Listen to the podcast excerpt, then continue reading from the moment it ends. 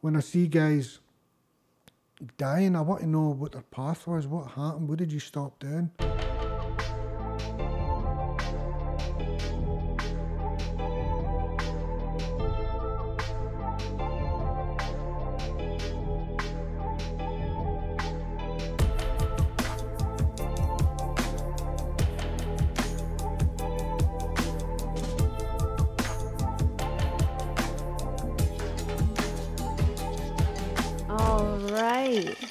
Welcome back to Gangsters and Gals. You are listening to our addiction and mental health series. Today we have a very special guest, but before we get into that, we want to dedicate this podcast to a dear friend to a lot of us, Patrick, who sadly recently lost his battle with addiction. But it really solidifies why we're doing this and why we're doing what we're doing and why we're talking about it, and we're bringing awareness and bringing light to a topic that is heavy, and people are trying to resolve it and come up with solutions, and it's a big undertaking, but we're doing our part, and we're going to keep fighting the good fight. And so this one's for you, Patrick. And Sam, you want to say something? Yes, everyone in this room here knew Patrick, and we all lost Pat this week, which I think broke a lot of hearts. And I just appreciate all you guys still being here and showing up this weekend to do this, because it's so important, you know. And I know, especially both you guys have gone through, Stephen especially, a lot of shit with this mental health and addictions and losing a lot of people, and it takes a lot to show up like right after and be able to talk about it when something happens, but to keep showing up and like talking about it too. We have to keep talking about it. This one's for Pat Young. We miss you. Yeah. So today we have a special guest. We're gonna introduce Stephen. Stephen is a addictions counselor at Wilkinson Jail. And Stephen, I'm going to let you give us a little intro. Thanks, Bree, and thanks, Sam, for asking me to come and do this. It is it's a privilege to get asked to come anywhere and talk about stuff that I feel passionate about. And I knew Patrick as well, and I met Patrick when I work at one jail and I volunteer at another one, and I met Patrick when I was volunteering at the other one. There's frustration in it for me when somebody dies with addiction, because I know it doesn't need to happen. It doesn't need to, and I knew that Patrick didn't, he didn't need to die. But there's also, for me, a bit of a, it's kind of another one. And I'm in recovery myself. I've been clean for 23 years. And over that time, it's countless, and in my addiction I like countless people that have died that I've known. I couldn't even remember most of them. There's been thousands, honestly.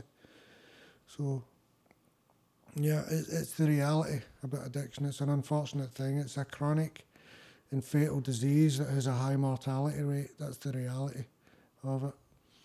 And I spend my time, I sometimes I question myself, because I choose to spend my time around that stuff 5 days a week. And for the last 37 years of my life, I've been around addicts, and in one form or another. I knew I get paid for it. I get paid to do it. My own, I'll tell you a wee bit about me. My own experience is I'm a recovering addict. I'm an ex-con. I started using drugs when I was like 14 or something like that, and thought I'd found the answer to all my problems when I was able to get out of my head and get out of my feelings. And for the last 23 years, I've been in recovery. I've been a member of a 12-step program, and I choose to give back by working with the folks that are kind of at the lowest place in society. I work with my peeps. It's really, they're my peeps, man. They're my people. I get them on a level that most people won't. Mm-hmm. So I understand the trauma, I understand the hate, self-hatred and the shame and the guilt and the fear and the vulnerability. I understand all that stuff, so that's what I do for a living. I often think about how lucky a lot of the guys are to have you at that jail, because I know that they're coming in, especially into a jail, they're coming in mostly from the street, haven't been charged yet, maybe in remand, waiting sentencing, and there's like so much anger and like upheaval at that time in someone's life going into the system. And I think it's like you're not only, you know, really helping people at, you know, a really low end of society with no resources, but also for a lot of them, like their lowest or most angry place. You can like really relate. You can, yeah, like you like, said, you relate to them. Yeah, they're for sure. They come in and they're totally oblivious. In fact, the vast majority of them know that they're addicts, but they don't really know what that means. They don't really get it, and they're surrounded by people telling them that it's a drug problem. And it's not. Addiction has got nothing to do with drugs. Drugs are the solution to the living problem. The problem's always been me, and I find ways to cope with being me that are not healthy over the long term. And that's the hard part about working with guys at Wilkinson, because they're really in early recovery. It's like they're planets away from understanding that insight or self-awareness even exists. Well, and like you just said too, so many of them don't even understand like what addictions actually is yet, and they've been fed information or education about it being, you know, specifically related, you know, to drugs or to these other things that aren't necessarily, you know, how you self-cope or self-heal. And so to even come in at that point and have to like start learning, I bet would be, it's just like a really particular point in the process of addictions. Yeah, I love that you said that addiction is not the drug itself. I think that is something we really need to bring to light, that under the drugs is actually trauma, is actually, you know, self-hatred. And it can come from the way how you grew up, not having the right role models in life, peer pressure. It's endless. There are so many different factors, and every individual, while they'll have similarities, they're so different and they need to be treated differently. And like you said, the drug is what numbs it. That is what numbs it, and that is what takes it away for a temporary solution. Yeah. And we're not looking at that. And we keep putting temporary fixes, I use air quotations, out there that are just not working. So I want to talk about kind of what you see day in and day out. Well, I mean, the prevailing wisdom is that I should be called a substance abuse counsellor. I refuse to do that. I'm not. I'm an addiction counsellor, because, mate, I mean, this might be a bit controversial, but I kind of feel like it's like me trying to tell you what it's like to have your period. I would never do that. I have no idea what it's like for you to go through that process. I know that it's hard, and it's a hard time of the month for people, but I would never do that. So if you're not an addict and you've no experience the stuff that addicts have experienced, stop telling them what to do. Hmm. It's a struggle for me with that, and these guys come in and their heads are loaded with information. They're loaded. There's another thing that's going to be controversial. I don't believe trauma causes addiction. Okay. That's the de rigueur thing right now, is like trauma is the cause of everything that's wrong in the world. Well, everybody that was traumatized is not an addict, and. It's true. Yeah, you're right. I personally, I think it's a mixture of nature and nurture. 99.9% of people that are addicts have got it in their family. They've got some sort of addiction in their families. And if you've got an immediate family member that's an addict, then there's a 4 in 7 chance you're going to end up with the same genetic makeup. I don't think that everybody that's got that debt ends up in that, but it depends on the nurture part of it as well, mm-hmm. and how you grow up. There's three rules in an addicted household. Unspoken rules, right? Nobody knows that they exist, but they exist. Don't talk, don't trust, and don't feel. So when you grow up in a household where that's the stuff that's getting fed to you, that's how you go into the world with that kind of stuff, and you don't know how to cope. People don't know how to deal with everyday life. They don't have the tools. And this is what I see in Wilkie. I see a whole bunch of people with the wrong tools. They just don't have them. Their house needs rewired. This is an analogy, a metaphor I like to use. So you're moving into recovery, your house needs rewired.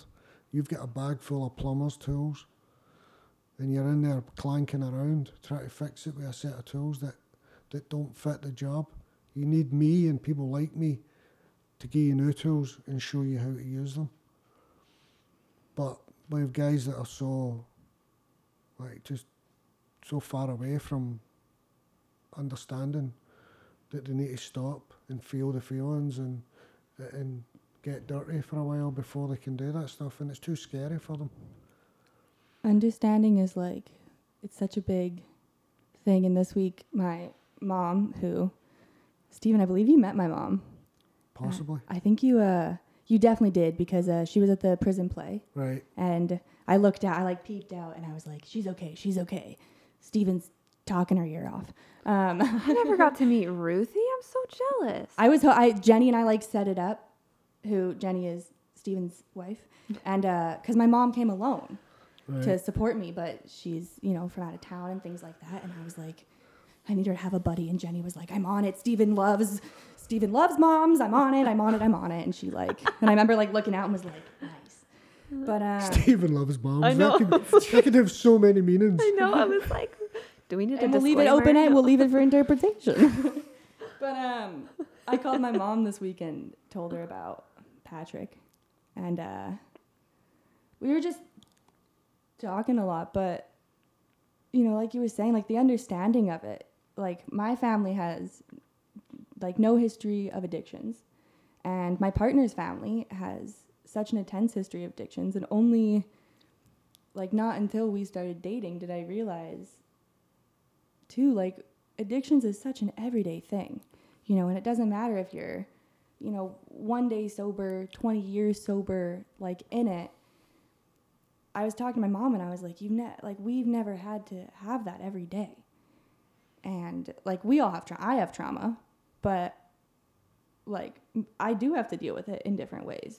And drugs, not unfortunately, but like, you know, I've done drugs and it doesn't help that. And I know for some people, or maybe it helps them get out of their mind or whatever, but it's, yeah, the note about trauma was just really interesting in terms of addictions. I feel like I just kind of went off on a really random note, but no, it relates. I mean, I think the understanding of it. I've had addiction through my family. My mom has. She could be on a whole podcast. My mom has a story to tell.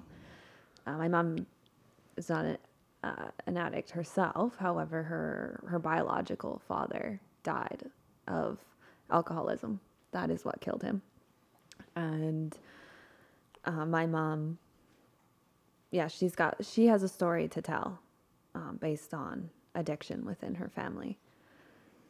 And so yes, the understanding piece is key. And I kind of want to go back to you talking about the unspoken words and the don't feel and don't trust. And that when you grow up with that, that's now your second nature. And I think it causes so much fear in individuals, and then they don't seek out the help that they need or the support systems they need. And they all think, I don't need it. I'm not an addict. Well, I'll be one time, two times, I'll be fine.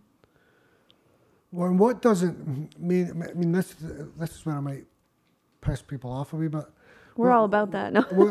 What doesn't help? I mean, and like the older I get and the longer I'm around in recovery and life, you know, you grow up with all these anecdotes and adages like the road to hell is paved with good intentions. I see that a lot with guys coming out of coming out of jail, coming out of prison. It's like they get hooked up with people who are, love them dearly, but don't understand addiction and don't they're not giving them the right messages. They're loving them, but they're, and this is the part where I'm going to annoy you weed smokers. It's like real addicts, somebody who's a genuine addict, and if they're smoking weed every day, they're still in addiction. They're still in their addiction, and that stuff is progressively. It might take 5 months, it might take 5 years, it might take 10 years. Progressively, that's going to get worse. It's going to prevent them from growing emotionally and spiritually and mentally because they're still avoiding the realities of who they think they are. They might not even be aware of it, but they're avoiding it. And this is what's happened. When I see guys dying, I want to know what their path was, what happened, what did you stop doing? And generally they stop doing the stuff that's good for them. They stop hanging out with the people that are in their corners. They stop talking to the people that support them and love them just for who they are. They stop going to their meetings. They stop talking to their counsellors. They stop doing the things that feed their recovery rather than feed their illness. And eventually they start talking themselves into, just this once, I'll be all right. Nobody will know, I'll be okay. And then they start listening to the delusion and the denial again, which epitomises addiction. Addiction is at its core, is selfish and is like typified with denial and delusion. We'll convince ourselves of the most outrageous nonsense. I'm 23 years clean, I'm still an addict, I know I am. I still behave in ways, I'll use other things, I'll use sugar, Netflix, porn, whatever, to avoid my reality. I've used everything and anything the above to avoid my realities in the moment. And I don't feel good about myself. It doesn't feed my spirit. It doesn't keep me in recovery. I think that's something that's really difficult in terms of understanding is like when someone is struggling with addictions or maybe using, they might not be in this reality of, logic. And I think it's really hard to watch for sure because you want to tell the people you love that you fucking love them and, you don't want them to die and shit. But it's like you're not even on the, you're not on the same page, let alone the same book. And it's so hard to find, how to connect those to let them know. And I guess I'm wondering, especially in terms of understanding, too, when you're seeing these gaps, you're seeing guys come in with these gaps, not understanding addiction, not understanding, who they are, what they need to do. How do you bridge it? You kind of don't. Let me ask you the most intense question. Yeah, it's for a long time I fought with people. I worked in private addiction and I fought with people trying to make them see something in a way that I thought would help them, that I know would help them. But the fight just caused me harm. It just sent me into depression and anxiety, and all I can do is say, look, this is who I am, this is who I used to be, this is what's on offer for you. I'm not any better than you. When you're ready to do the work, you know where I am, because addiction is kind of like a whirlpool. The addict's right in the middle of it, and he's sucking other people around him into that whirlpool, whilst they're flailing to get out of it. And trying to help, and he doesn't get it. Ultimately, he's so caught up in the shame of the moment, because on some level they know what they're doing is dishonest and manipulative and conniving, and they hate themselves for it, but they can't stop doing it. They can't stop, because if you stop, then you have to look at what it is that drives that behaviour, and we're afraid of that, because our head tells us you won't be able to handle these feelings. We don't want to look at the traumas. We don't want to look at the self-hatred, the shame, the stuff that we've done in addiction, the stuff that's been done to us. But we need to jump into that. It's a big, dark hole. We need to jump in. Well, so much of the culture, too. It's I hate that so much of the culture is raising, children. I was raised, to girls aren't angry. Girl, calm always, just... it's hard to watch people our age now, like, or any age really, like trying to figure out how to like maybe overcome addictions or their trauma, and also simultaneously have to learn how to express themselves or their feelings at the same time is like an intense 2-step process.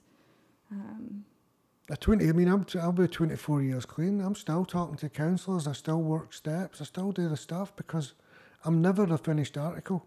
There's always a different level. When they talk about peeling the layer off the onion, it's a fucking Costco bag of onions I've got. Man, it's not just one onion. I've got a whole bag of those onions, man. I just keep peeling and getting to the core, and I think I've got to the shit, and then it shows up again in a different place. 100%. Well, it makes sense too, is people grow. You know, like maybe all your shit is fucking finally resolved on one day, but the next day you're a different person. Maybe something's that like triggers. And somebody else comes into your life. Somebody else comes into your life at a certain time that brings up a feeling that was, whoa, I haven't felt that for 10 years. Yeah. Wow, I thought that was gone. Trigger again, it's back. Yeah. Triggers are difficult, and when we're triggered, and it can be something so small, it can hit you very hard, and you have to deal with it. And you're right, addiction is a lifelong journey. Even when you're clean, you still have to deal with it because you have to deal with your internal self, and everyone does thoughts. Too. Everybody does, yeah. I want to talk a little bit about relationships. You're with Jenny, who is not an addict herself. I have a partner who... Me and Steve are just like giggling into the... Who is sober, and I'm not an addict myself. And it's a very different dynamic. And Sam, you also now are... I think all three of us are in relationships with where one person is not an addict and one person... Is. And it's a very different... Oh, yeah, let's talk about this. Yeah. So what you've got is 3 codependent people. Right here? Yeah. Codependent. Yeah, sitting right here. Yeah. I say that without... I'm not being funny. That's the reality. No, I know you're dead serious because I read the codependent thing. Yeah. I read the form. Yeah. Yep. I mean, the one thing when I built my relationship was he didn't want a codependent relationship, and I didn't want a codependent relationship, and we've done like a lot of work together, and we've gone through hell and back, but we have built a very strong foundation, and we continue to work on it. It's never going to be easy, but I want to talk about the dynamics because it's not easy. And when we first started seeing each other, the one thing he said to me is, "Are you sure it won't be easy?" And I said, "Yeah." But what I saw was a real, raw individual who had done tons of self-work. And I loved that. I love the self-work and the vulnerability and the rawness and the ability to talk and not hide, because I've been in bad relationships where they weren't able to do that. And they weren't, in addiction, but they didn't show the vulnerable side, and they shut it down. So, yeah, I really want to talk about your dynamic. Well, that's changed over the years because, when I think I'm being open, I'm not being open. Because it's really easy to slide. If you're not consistently doing the work, it's really easy to slide back into that rut. Because I feel like my recovery has been... I'm walking this path, and right next to me is that there's this rut in the road that's always been there, and every now and again I'll go bump and I'll fall into it, and that's my old behaviour, that's the old thinking, that's the old way of Stephen, like shutting off. Like even this week, with it, like I said, I had 3 deaths this week. Mm-hmm. An old friend of mine, heart attack. One of my clients from the jail got shot and killed, and then Patrick. It was like, holy shit. And I realised yesterday that I was grieving. I realised last night that I'm going through a grieving process right now. I'm feeling... I was feeling angry yesterday, but I'd gone into myself for a week, and Jenny pointed it out to me. She said, it's hard for me to get to you right now. You've gone into that place where... And I'm always unaware of it when it happens. Jenny notices it first, but I'm very unaware of when I just kind of shut down and retreat into some safe space, which usually for me means binging on Netflix, on something silly, or Disney Plus right now. It's Agents of Shield. I like that. So good. So it's a really good show. I mean, it is, but I'll do that stuff to my own detriment, to the detriment of my relationship, where I'll avoid, and that stuff takes work. There's been a couple of times in my marriage where we've almost split up because that communication is deteriorated to the point where it was like, well, can we ever get this back? Is this ever going to? And then we've had to sit down and say, do we want to be together? Like, yeah, so what do we need to do? Well, we need to do the work, and we need to own our shit, and I need to stop making you responsible for how I'm feeling and take responsibility for my feelings. Because that's what happens when you get to those places. It's like, well, you're doing this. Well, you're behaving like this. Well, you didn't do this. I asked you to do this. And then we make the other person responsible. And it's easy sometimes to split quickly from being on the same team to being on opposing sides. But I think it's a three-way. It's a three-pronged thing. Yeah, each of you have got your own teams. Mm-hmm. You should. But Jenny and I realised that each of us have got our own lives, with our own stuff, and then we've got this other life that we have together, and we need to make sure that those stay separate. Totally. Even to the point where there should be a wee bit of secrecy. You don't need to know everything, because we talk about that. Oh, you know me better than I know myself. You know everything about me. It's like, do you really? Do you really? You don't know what's going on in my mind, or. I'm hardly aware of it half the time. So but that takes practice as well. All this stuff takes practice. Mm-hmm. We can talk about it till we're blue in the fucking face, and we can have an intellectual understanding of it, but none of it means anything until you actually do it, practice it, put it into action, and experience it. I like the note about practice is really important, and experience too, because I think that's something, especially for addictions, that we see a lot, is that a lot of people who may or may not be educated in, addictions and all of that are like making decisions about, like making really important decisions that impact people's life and death, quality of life, all of those things seep out into they ripple effect everywhere. And it's frustrating, too, that gap, to try to talk to someone who's making decisions about addictions and having never done drugs or having never lost anybody or having never truly understanding that experience, because they might be compassionate and want to help, but there is this gap of understanding, and it's so frustrating being like, you don't get it. Well, take that a step further, Sam. Push it. Like people who are working all day long in one of these homeless hotels in Victoria, right? Working with the people at their worst, at the most base level of being human. And those folks, when they go home at work to the end of the day, in order to deal with that, have a glass of wine and a joint. There's a disconnect there for me. It's like your way of dealing with the people that you're supposed to be helping is to go home and get stoned. That's fucked. Actually, shout out to our main homie and third co-founder, Audrey, but she has been doing some intense frontline work at one of the homeless shelters, and I think it's like, in the kindest way possible, like killing her, because she's like, I just have this compassionate fatigue where every single day I like roll up and I'm trying to Narcan people and the police hate us and the ambulance never show up, and Audrey's like, we're young. She's like actually trying to deal with this, trying to like, just make a job and do something she's passionate about, but she's like I'm so tired because it's band-aids every single day, and she's like, how long can I do this for? It's palliative care. Yes, we're indulging in palliative care. We've opened a whole bunch of hospices in Victoria, and under the guise of like harm reduction, we're in a world right now where we've kind of got out of balance. We've got really out of balance with it. This is my deep belief, that we need to meet people where they're at, right? That's the phrase. We need to meet them where they're at. I'm like, yep, of course you do. But I ain't going to fucking lay there with them. I'm going to meet them there, but I'm not going to hang out there with them. What we're doing is hanging out there with people. We've opened hotels and allowed them to turn them into Dante's Inferno. Like, and we're just hanging out there with them. We're just giving them free drugs. We're meeting them at their worst and then we're helping them stay there. We're not trying to move people past it.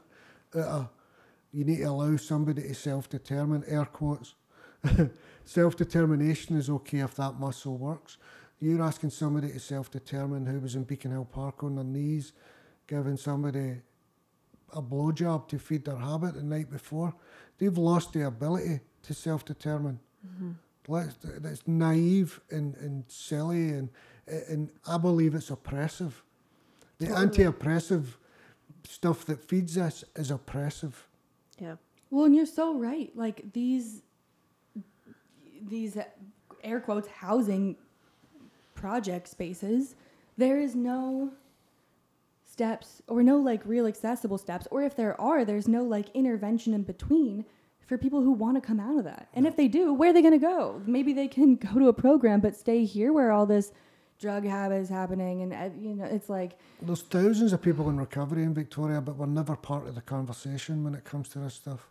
Instead, you've got like groups that are still using, being funded by Island Health to be part of the... I'm not going to use the names, but I think you know who I'm talking about. It's like you've got people who are still in their insanity. Solid, I'm talking about. Mm-hmm. Society of Living IV Drug Users. People who are still living in their own insanity of addiction, disease thinking, like selfishness, are actually being paid to be part of the solution in Victoria. That I find that to be one of the most insane things I've ever heard in my life. And no harm to them.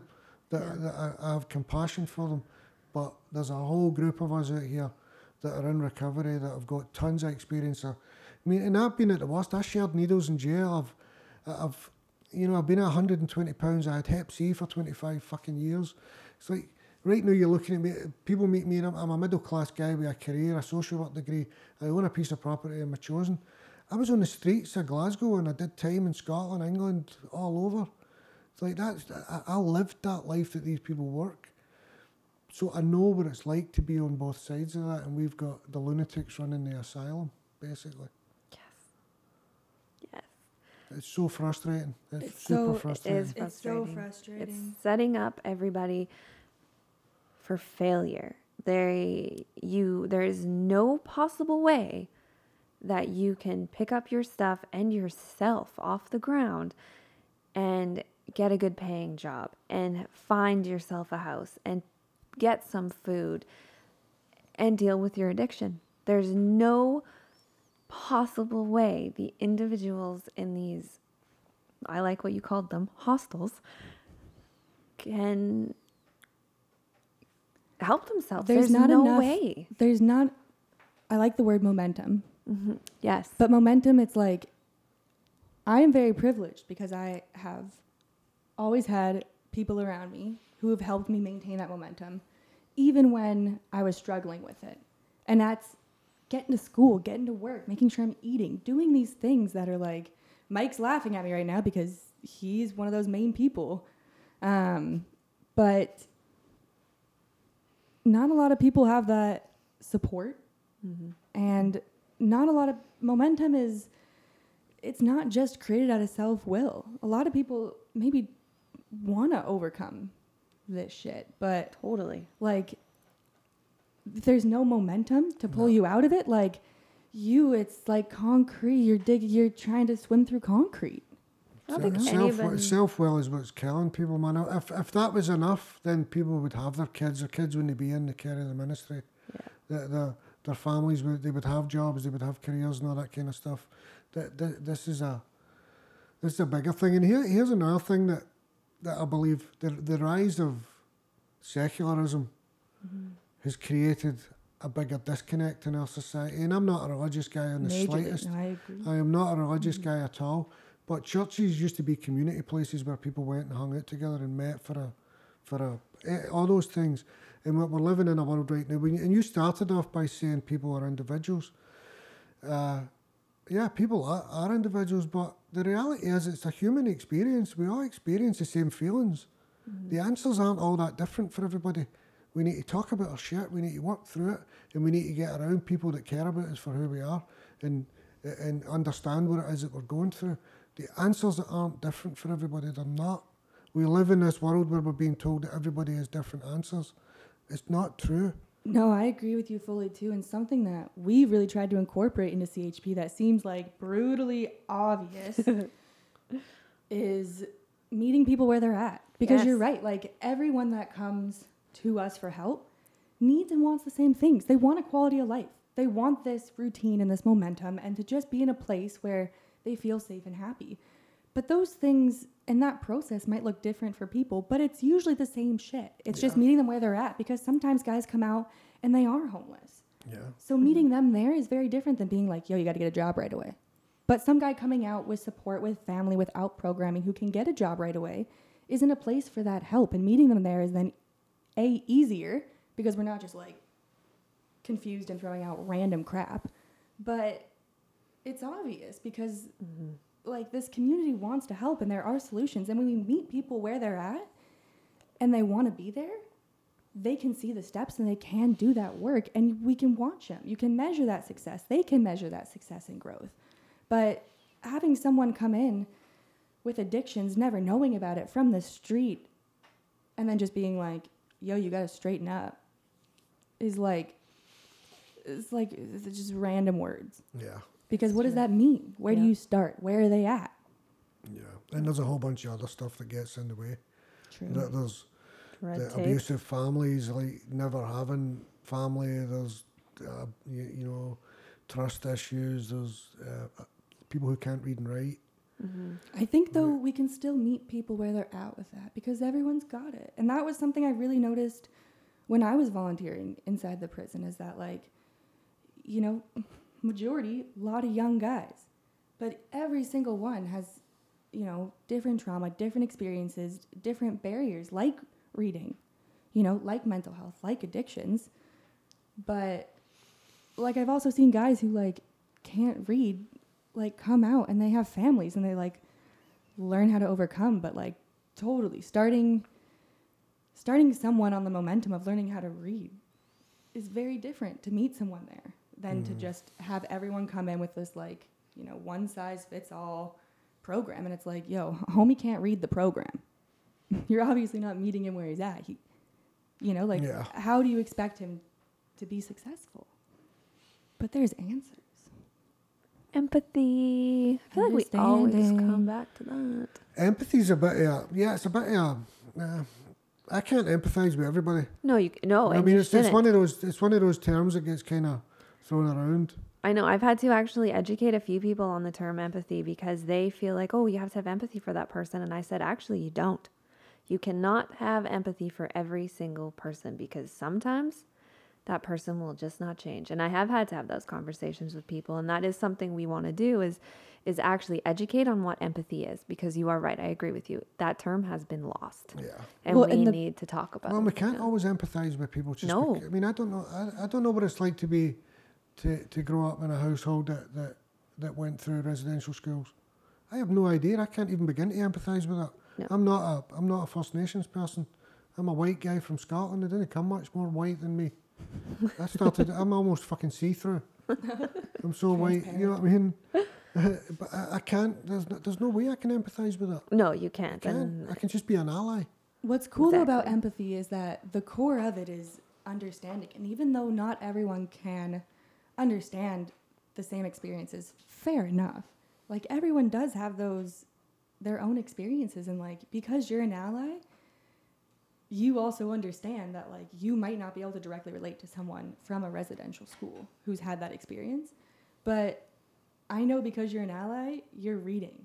You know, you're talking to people like that to understand. You're not silencing them. You're listening. Like, you're making room for those types of things. And that, you know, those are all just as important, even if you can't directly relate to that experience. Yeah. The fact that you're trying to understand, too. Well, and I think that's working at Wilkinson over the last 5 years. I've understood that I'm not trying to save people. I'm just building relationships. That's all it is. Like, I'm building trust. When guys just want to know that they can talk to you about anything, and it's safe. You know, you give them a relationship, and I don't. I don't put up with crap either. It's like, don't, I tell, when I start my relationships with guys, I'll say to them, don't blow smoke up my ass. I won't do it to you. I'll tell you straight how I feel, what I think's going on. If it doesn't stick, it doesn't stick. That's okay. But it's just about building those relationships. Absolutely, I agree with you there. I really love and respect you for that. Yeah. Well, the vast majority of guys there I got on really well with. And I got on with some of like the toughest dudes that ain't even... I've spent time with some guys that ain't even addicts. They just want to talk. And I found somebody they can trust and talk to. And so I think we got that a lot when we volunteered. Yeah. Mm-hmm. You know, and that was insane. Like, I think that really freaked my mom out when I was like, yeah, like a lot of these guys are in here for like seriously violent crimes. But like, I trust most of them with my life now. Yeah. You know, and it's this, it's a really, it's like kind of a trip, I think, for my mom to process. And simultaneously for me too, that it's like, this is just not, like it's my peeps. Like you said, it's just, it's a lot more casual than I think people think too. Yeah. And do you know, this is a funny note, right? This is kind of funny. The adage blowing smoke, you don't blow smoke up my ass. Do you know where that comes from?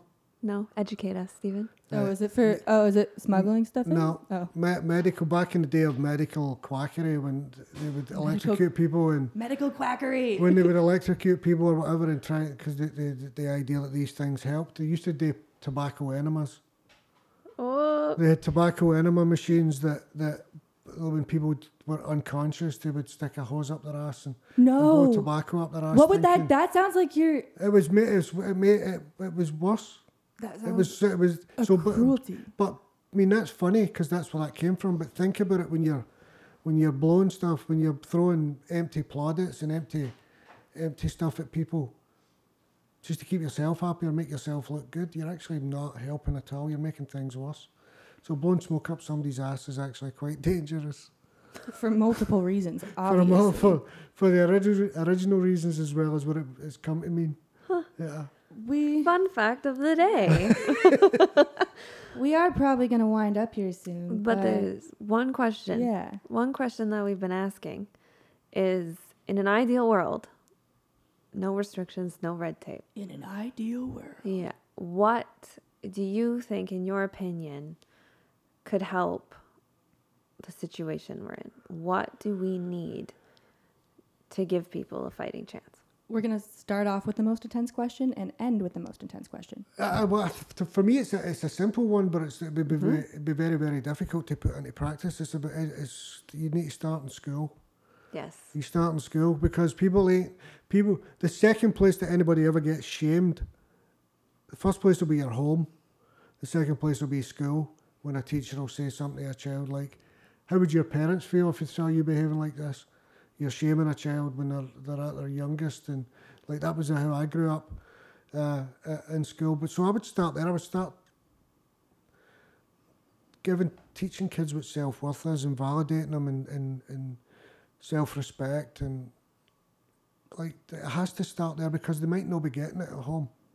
Yeah, the first place that when talking to people who were incarcerated, I started asking them the first time they were segregated. And every single person said the first time they were ever segregated was in elementary school.